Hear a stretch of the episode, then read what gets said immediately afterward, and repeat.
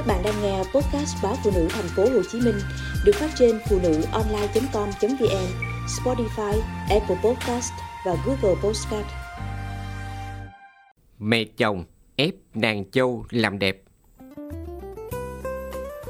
Vợ tôi sinh đứa con thứ hai, má liền khăn gói vượt gần ngàn cây số từ quê lên Sài Gòn. Lần nào cũng vậy, hành trang đi nuôi đẻ của má. Ngoài lĩnh kỉnh thịt cá thì không thể thiếu các liệu pháp làm đẹp, từ dáng đến da. Ở khoản làm đẹp, cặp mẹ chồng nàng dâu này như hai thái cực. Những việc khác không biết thế nào, nhưng phải công nhận riêng việc làm đẹp thì má tôi kiên nhẫn vô đối. Bà gìn giữ làn da của mình như bảo vật bằng những thói quen hàng ngày chẳng hề tốn kém như uống nhiều nước để dưỡng ẩm cho da ăn thực phẩm nào giúp da tươi sáng. Thậm chí khi nấu ăn, bà không bao giờ quên chiếc khẩu trang để hơi nóng từ thức ăn không háp vào mặt. Dù đã bước qua 60 làn da của má vẫn căng mịn không chút tì vết. Do đó, bất cứ nơi nào má tôi xuất hiện là dường như mọi sự chú ý đều hướng về bà. Điều đó khiến bà càng tự tin, mà phụ nữ càng tự tin càng đẹp. Còn vợ tôi thì ngược lại. Việc gì cũng khéo léo làm đến nơi đến chốn. Riêng làm đẹp thì không chút mặn mà. Chưa kể nỗi chất giả của một bà mẹ bỉm sữa, càng khiến cô ấy có thêm nhiều lý do để cho phép mình trở nên xòe xòa. Đi làm thì thôi, hãy ở nhà, tôi lại nghe những cuộc hội thoại kéo dài, dường như vô tận đôi ba lần cố nghe xem hai người đàn bà nói gì mà lắm thế. Tôi mới nhận thấy những cuộc đối thoại giữa mẹ chồng và nàng dâu. Nhà này luôn diễn ra theo cách chẳng chống nhà người ta.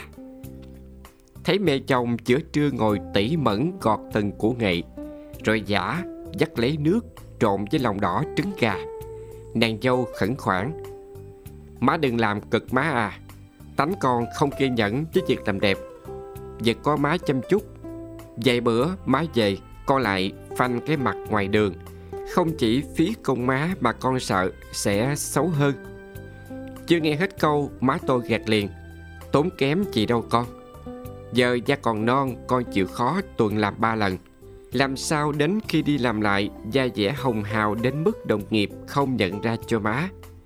Rồi không đợi con dâu đồng ý Mẹ bắt vợ tôi nằm xuống, Rồi bà quét từng lớp hỗn hợp tự chế lên mặt con dâu. Miệng liên tục dục con dâu tranh thủ ngủ một giấc, Cho có sức chăm con. Cũng là để bà yên ổn, hành sự. Làm gì làm, Mình phải đẹp trước đã con à. Tình yêu, rồi cũng có ngày phai nhạt. Đàn bà phải đẹp để giữ chồng. Chịu khó một chút, có mất mát gì đâu con. Vừa nói, bà lại bôi thêm một lớp hỗn hợp làm đẹp lên khuôn mặt bất lực của vợ tôi. Theo cách có tâm và chăm chú khi lách qua từng cánh mũi, Tưởng an phận nằm im, Ai ngờ vợ tôi lại lý lẽ. Mà sao chỉ có đàn bà mới phải giữ chồng hả má? Sao má không khuyên chồng con cố gắng để giữ vợ? Má tôi làm ngơ ngáp một tiếng rõ dài, Rồi nằm ngửa ra nệm nhắm mắt ngủ sau khi đã hoàn tất việc làm đẹp cho con dâu. Vợ tôi nằm thở ra dài lượt rồi cũng chìm vào giấc ngủ khi khuôn mặt còn nguyên lớp mặt nạ đặc quánh.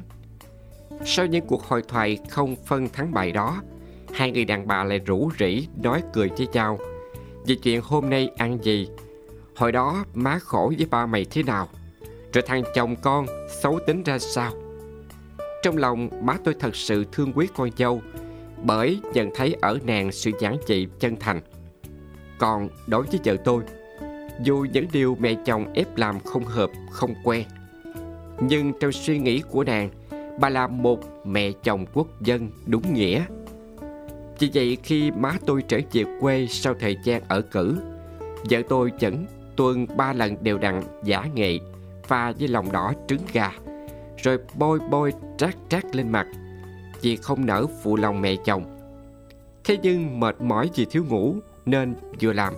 Vợ lại ném về phía tôi những lời cào nhào. Tôi nhìn vợ vừa thương vừa buồn cười. Thật ra thì điều mẹ tôi khuyên con dâu không hàm ý một sự bất công. Bởi mỗi khi có cơ hội ngồi cùng con trai, bà vừa ngọt nhạt vừa thách thức. Làm sao làm nghe, có cái gia đình chút xíu mà không lo được thì vợ bỏ tráng chịu nghe. Tuy nhiên, thiên tính thích làm đẹp của người phụ nữ khiến mẹ nghĩ rằng việc làm đẹp trở thành thế mạnh trong việc giữ chồng. Chẳng phải sao khi xưa nay đàn ông vốn dĩ yêu bằng mắt nhưng điều đó chưa đủ. Mẹ quên chỉ cho con dâu hiểu rằng đàn bà nên biết làm đẹp nhưng là làm đẹp cho bản thân cô ấy chứ không phải để giữ chồng. Chỉ khi người phụ nữ ý thức được rằng họ làm đẹp để tôn bản thân mình lên thì tự thân việc làm đẹp sẽ mang đến niềm vui. Mà phụ nữ sẽ đẹp khi trong đôi mắt họ lấp lánh niềm vui mà không cần phấn son tô vẽ. Có những ngày đi làm về, nhìn vợ ngồi chú tâm bôi bôi trát trát mà quên cào nhào. Tự nhiên tôi thấy lòng có chút gì đó vui vui, có gì đó yêu thương đến lạ. Không biết với nghệ và trứng gà, vợ tôi có đẹp hơn không? Nhưng thật sự tôi thấy cô ấy đẹp hơn khi biết sống cho mình giống như qua đâu vì ai mà nở sương cũng chẳng vì ai mà rơi vậy mà muôn đời khi nhìn sương rơi qua nở người ta vẫn ngây ngất đấy thôi